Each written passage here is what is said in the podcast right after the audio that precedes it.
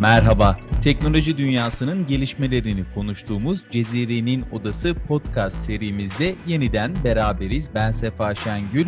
Bugün Cezire'nin Odası'nda MWC olarak bilinen Mobil Dünya Kongresi'ni konuşacağız. Mobil Dünya Kongresi 2022'yi konuşacağız tabii ki. Anadolu Ajansı Teknoloji Muhabiri Kadir Günyol arkadaşım e, fuarı yerinden takip ediyor. Kadir hoş geldin. Hoş bulduk Sefa. Kadir, e, Avrupa bu yıl Mobil Dünya Kongresi'ne farklı bir atmosferde giriyor. Tabii Rusya-Ukrayna geriliminde başladı kongre. E, bu da iş dünyası da tabii ki bundan etkilenmiştir. Fakat iki yıldır devam eden de bir pandemi vardı aynı zamanda. Pandeminin de yavaşladığı bir ortamda daha geniş katılımların olduğunu tahmin ediyorum. Şöyle sen bir başla istersen. Nasıl geçiyor Barcelona'da Mobil Dünya Kongresi? Evet Sefa aslında kongre biraz savaşın gölgesinde başladı. Rusya ve Ukrayna arasında süren çatışmalar kongreye de haliyle yansımış oldu. E, kongrede Rus pavilyonu yer alamıyor çatışmalardan dolayı. Kongreyi düzenleyen CSMA Rusya'yı fuarlardan uzaklaştırdığını söyledi. Yani Rus pavilyonu kongrede yer alamıyor.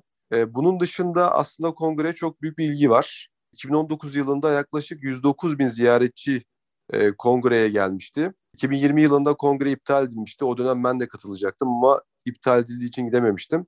2021 yılında kongre tekrar açılmıştı ancak COVID-19 önlemleri kapsamında e, çok fazla ziyaretçisi olmamıştı. Yaklaşık 20 bin kişi ziyaret etmişti. Bu yıl e, yine çok sıkı önlemler var ancak ziyaretçi sayısının 2019'u yakalaması bekleniyor. E, ben fuarı gezdiğim zaman boyunca çok fazla ziyaretçinin olduğuna şahit oldum ve çok fazla katılımcı var.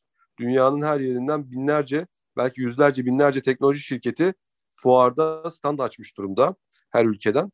Dolayısıyla ben bu yılki atmosferi sanki COVID-19 öncesindeki mobil dünya kongrelerine benzetiyorum. Şu ana kadar herhangi bir sorun yok katılımda. Şimdi e, Mobil Dünya Kongresi'ne baktığımız zaman orada bambaşka bir atmosfer oluyor genelde. E, bildiğimiz üzere de yine çok fazla konuşmacı var ve tabii ki de bunlar iş dünyasının özellikle de teknoloji dünyasının önemli isimleri. Biraz da işin bu kısmını konuşmak istiyorum. E, kim konuştu ne dedi e, o kısma girmeden sadece yani hani konu başlıkları olarak neler konuşuldu aslında. Bir de son dönemde konuşulan güncel konular var. Bunlardan bahsedildi mi? Neler anlattı paydaşlar? konuşmalar arasında benim dikkatimi çeken konulardan bir tanesi standları gezerken pek çok kişiyle e, sohbet etme imkanı buldum orada. 5G konusu her fuarda olduğu gibi bu fuarda da çok önemliydi. Çünkü 5G biliyorsunuz sadece son kullanıcı anlamında değil, sektörel anlamda da çok büyük bir etki yapması bekleniyor. Sürücüsüz arabalar merakla bekleniyor. E, Nesne'nin interneti, fabrikaların daha çok otomatik hale gelmesi, robotların fabrikalarda görev alması gibi sektörel anlamda da çok büyük bir etki yapacağı için 5G şu anda yine e, gündemin odağında. Ülkeler 5G'yi yavaş yavaş kullanıma aldılar. E, Türk firmalarıyla da görüştüm. Citent Türkiye'de 5G altyapısını yapıyor. Onlar da 5G'yi bir an önce Türkiye'de aktif etmeyi planlıyorlar. Zannediyorum 2024 öncesinde 5G'nin e, Türkiye'de de artık uygulanacağını düşünüyorum. E, bunun haricinde Metaverse konusu tabii bu yılın en top konularından bir tanesi. Metaverse de hem konuşmacıların çok fazla değindiği, bahsettiği bir konuydu. Hem de aslında benim fuar boyunca en çok e, rastladığım e, teknolojilerden bir tanesiydi. Bir örnek vermek isterim. Bir Amerikan şirketi e, geliştirdiği Metaverse cihazlarını sergiliyordu.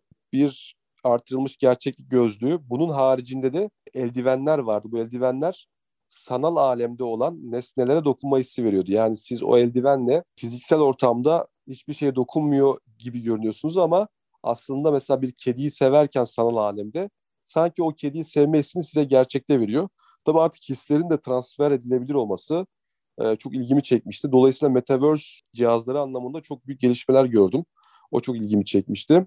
E, bunun dışında da yine ilgimi çeken bir başka cihaz da hızlı şarj cihazları. Biliyorsunuz akıllı telefonlarla birlikte şarj konusu çok büyük bir sıkıntı yaratıyor. Çok çabuk biten şarjlar ve uzun sürede dolmayan şarjlar. E, bir Çinli şirket telefonu sıfırdan %50 şarja 5 dakikada çıkarabilen bir şarj aleti burada gösterdi. O da çok ilginç bir konuydu bence. Bunun haricinde de katlanabilir telefonlar e, her yıl olduğu gibi bu yılda çok. Ben aslında e, bunu bir diğer sorum olarak saklıyordum Kadir ama Sen girdin ben e, aslında konu başlıklarını sormuştum ama e, mobil fuarı deyince tabii e, yeniliklerden bahsetmemek olmaz. Sen de fuaye alanını gezdin. Nereden biliyorum? Twitter hesabında yaptığın paylaşımlardan e, gördüm tabii. E, var mı yeni sunulan diye bir şeyler soracaktım. Sen bir girizgah yapmış oldun. İstersen evet. öyle devam et. E, tabii e, son olarak da aslında şeyi söyleyecektim. Katlanabilir telefonlar bundan önceki fuarlarda da çok ilgi odağıydı. Sen de biliyorsun katlanabilir telefonlarda aslında çok büyük sorunlar yaşanıyor hala. Ama şirketler de inatla bu katlanabilir telefonları geliştirmeye devam ediyorlar. Ben birçok katlanabilir telefonu e, bakma fırsatı buldum. Orada sergi alanlarında. Epey bir katladım açtım. Benim şahit olduğum kadarıyla gayet güzel çalışıyorlar. Biraz büyükler sadece. Ama e, gayet güzel çalışıyorlar şu anlık. Tahminimce bu katlanabilir telefonlar eğer benim gördüğüm kadar başarılılarsa normalde de büyük ihtimalle yakın zamanda birçok kişinin elinde görmüş olacağız artık katlanabilir telefonları. O benim için çok ilginçti. Büyüyebilen Bunun telefonlar var mıydı Kadir? Katlanabilirlerin yanında büyüyebilen telefonlar var mıydı? Ekran hacimlerini büyütebilen? Onlara ben şahit olmadım. Katlanabilir telefonları çok sık gördüm. Büyüyebilenleri ben görmedim fuar alanında. Belki de vardı ama. Anladım. Ee, bunun haricinde de ilginç bir televizyon tasarımı vardı. Ee, ayna şeklinde yani biraz şeffafsı bir yapısı vardı. Açtığınızda televizyon geliyor, kapandığında böyle şeffafsı bir yapısı vardı. Teknoloji özellikle ekran odaklı büyük gelişmeler oluyor. Muhtemelen tabii biliyorsunuz burası yeni teknolojilerin sergilendiği alan. Burada gördüğüm birçok yeniliği muhtemelen birkaç yılın içinde bütün dünyada hatta evlerimizde de görmüş olacağız diye tahmin ediyorum. Kadir, şimdi şöyle değerlendirelim o zaman. Görsele çok fazla hitap eden bir teknoloji gelişmesi var. Özellikle mobil cihazlarda da aynı şekilde. Yine sen de orada birçok teknoloji saydın. Benim dikkatimi çeken şey hep o oldu. Metaverse'te de yine. Teknoloji şu anda biraz hani gözümüze hitap etmeye mi çalışıyor sence? Kesinlikle fuar alanı boyunca birçok teknoloji firması var. Bunlardan bazıları yazılım firmaları, bazıları antivirüs firmaları. Bunların hiçbiri izleyiciler tarafından, katılımcılar tarafından çok büyük bir ilgiyle karşılanmıyor. Çünkü görsel olarak bir şey hitap etmiyorlar. Görselliği olan Metaverse gibi, e, robotlar gibi olan standların önleri inanılmaz bir kalabalık var. Ve insanlar hep e, görselliği yüksek e, teknoloji cihazlarına doğru gidiyorlar. Ben de öyle yaptım çünkü ilk dikkatimi çeken onlardı. Dolayısıyla teknoloji firmaları da biraz bu fuarda görselliğe inanılmaz önem vermişler. Çok büyük ekranlar, robotlar, işte az önce bahsettiğimiz gibi arttırılmış gerçeklik cihazları vesaire. Dolayısıyla görselliğin inanılmaz boyutta olduğu bir fuardı. Bunun dışında yazılım firmaları vesaire biraz sönük kaldılar. Kimsenin uğramadığı bir stand gibi göründü bana. Şimdi teknoloji için aslında iki yıl çok uzun bir e, süre. Yani daha doğrusu gelişim anlamında söylüyorum. İki yılda teknoloji birdenbire e, bazı teknolojiler özellikle e, çok hızlı gelişmeye e, açıklar. Pandemide kaybedilen o zamanı telafi etmek için senin de söylediğin gibi muhtemelen göze daha fazla hitap eden, daha dikkat çekici şeyleri daha fazla öne çıkardıklarını düşünüyorum ben.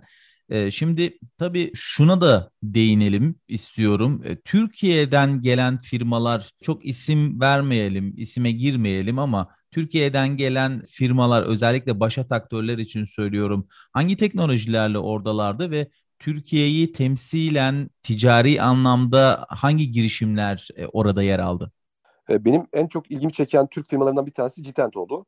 E, firma 5G üzerine çalışıyor ve 5G üzerine dünyaya ihracat yapma hedefiyle çalışıyor. Yani sadece Türkiye'deki 5G altyapısını değil de bütün dünyaya 5G altyapı sistemlerini satabilecek bir konuma gelmek için uğraşıyor ve bünyesinde beraber çalıştığı e, Türkiye'deki operatör şirketleri de var. En çok ilgimi çeken konulardan bir tanesi bu oldu ve e, firmanın CEO'suyla da ben görüştüm. Kendisi de e, bu cihazlarla yani 5G cihazlarıyla e, Türkiye'ye çok büyük bir e, ihracat katkısı sunmayı hedeflediklerini de söylemişti. Bunun haricinde e, beyaz eşya Türk firmaları vardı. E, bu firmalar aynı zamanda nesnelerin internet sistemiyle yani birbirleriyle haberleşebilen e, cihazlarını tanıttılar. O cihazlarda e, fuarda ilgi gördü açıkçası. İstanbul Ticaret Odası e, Türkiye pavilyonunda e, birçok startuplar da dahil olmak üzere birçok e, Türk şirketinin e, kullanıcılarının beğenisine sundu. Bu şirketler de Türk pavilyonunda kendilerini gösterdiler. İstanbul Ticaret Odası demişken şimdi Kadir İstanbul Ticaret Odası Başkanı Şekip Avdagiç'le görüştüğünü biliyorum. Neler konuştunuz onunla? Hedefleri neler İstanbul Ticaret Odası'nın bu ticareti, mobil ticareti geliştirme anlamında? Evet Şekip Avdagiç'le orada bir e, sohbet etme imkanımız oldu.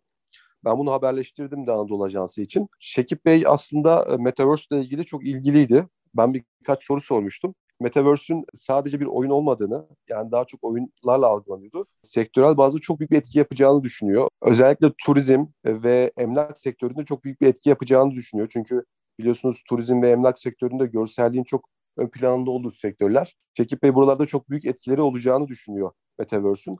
Ayrıca bir e, araştırma da yapmış Metaverse ile ilgili. Yıllık gelirinin 1 trilyon olacağı konuşulan Metaverse'e Türk şirketlerinin de bir an önce katılmasını tavsiye ediyor. E, çünkü çok geç kalındığı zaman e, bundan önceki teknolojilerde olduğu gibi bu trenin kaçmasından biraz endişe ediyordu. Metaverse'e özellikle ekonomik anlamda çok büyük bir göçün olacağını düşünüyor. Birçok e-ticaret firmasının Metaverse alanında çok fazla potansiyel olduğunu düşünüyor ve bu şirketlerin Metaverse alanına bir an önce geçmesi gerektiğini düşünüyor.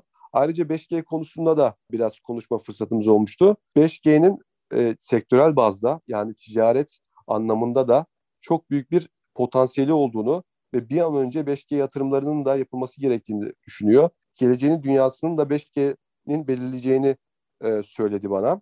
Ya 5G ee, gerçekten e, önemli bir teknoloji. Biz e, aynı zamanda şu anda gelişen teknolojileri konuşuyoruz ama 5G dediğimiz zaman bütün bu teknolojilerin bir anlamda altyapısını oluşturacak. Onların daha fazla, daha hızlı çalışmasını sağlayacak ve belki de hani bizim artık bu konuyla ilgili teknoloji transferi, iletişimi, e, teknolojinin nesnelerin interneti konusunda birbiriyle daha hızlı çalışabilen cihazlar konusunda özellikle teknolojiyi daha iyi ve hızlı kullanabilme konusunda çok daha büyük avantajlar sağlayacağız. Bu da demek oluyor ki belki de dünyanın iki farklı ucunda çalışan iki farklı kişi aynı proje üzerinde çok rahat bir şekilde çalışabilecek. Ya bu büyük bir avantaj değil mi? Kesinlikle. Yani şu örneği de verdi bana Citent'teki arkadaşlarım. Örneğin 5G sadece otonom araçlar ve üretim, tüketim faaliyetlerine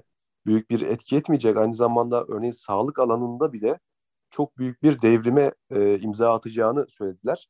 Bundan önceki teknolojiler yani 3G, 4G, 4.5G gibi gelişmeler daha çok haberleşme alanında çok büyük etkiler ortaya koymuştu. Yani daha hızlı internet erişimi sağlamıştı bize. Ancak 5G sektörel anlamda büyük bir dönüşümü imza atacak. Sağlık alanında bile düşünecek olursak örneğin bir doktor Amerika'daki bir doktor veya Türkiye'deki bir doktor Afrika'da bir ameliyat yapabilecekler. Çok hızlı bağlantılar sayesinde Türkiye'den hızlı cihazlarla Afrika'daki bir hastanın ameliyatını yapabilecekler. Dolayısıyla bu çapta bir aslında teknolojik devrimden bahsediyoruz 5G'yi konuşacak olursak. Diğer devrimler az önce bahsettiğim gibi internetin daha da hızlanması, haberleşmenin daha gelişmesi anlamında gerçekten çok önemliydi. Ancak 5G bu fuarda da çok kez şahit oldum. E, yıllardır konuşuluyor. Gerçekten sektörel anlamda çok büyük bir devrim yapacak. E, bu herhalde fuardaki herkesin, konuştuğum herkesin ortak kanaatiydi.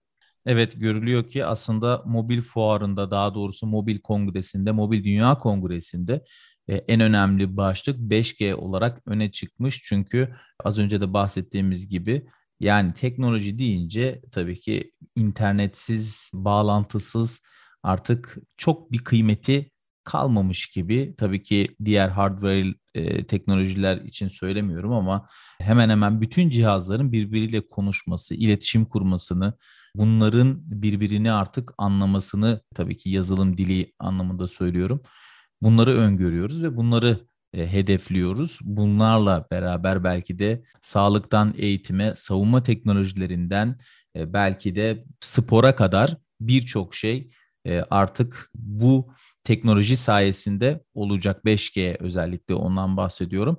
Anadolu Ajansı teknoloji muhabiri Kadir Günyol Mobil Dünya Kongresi'nden bize görüşlerini aktardı bugün.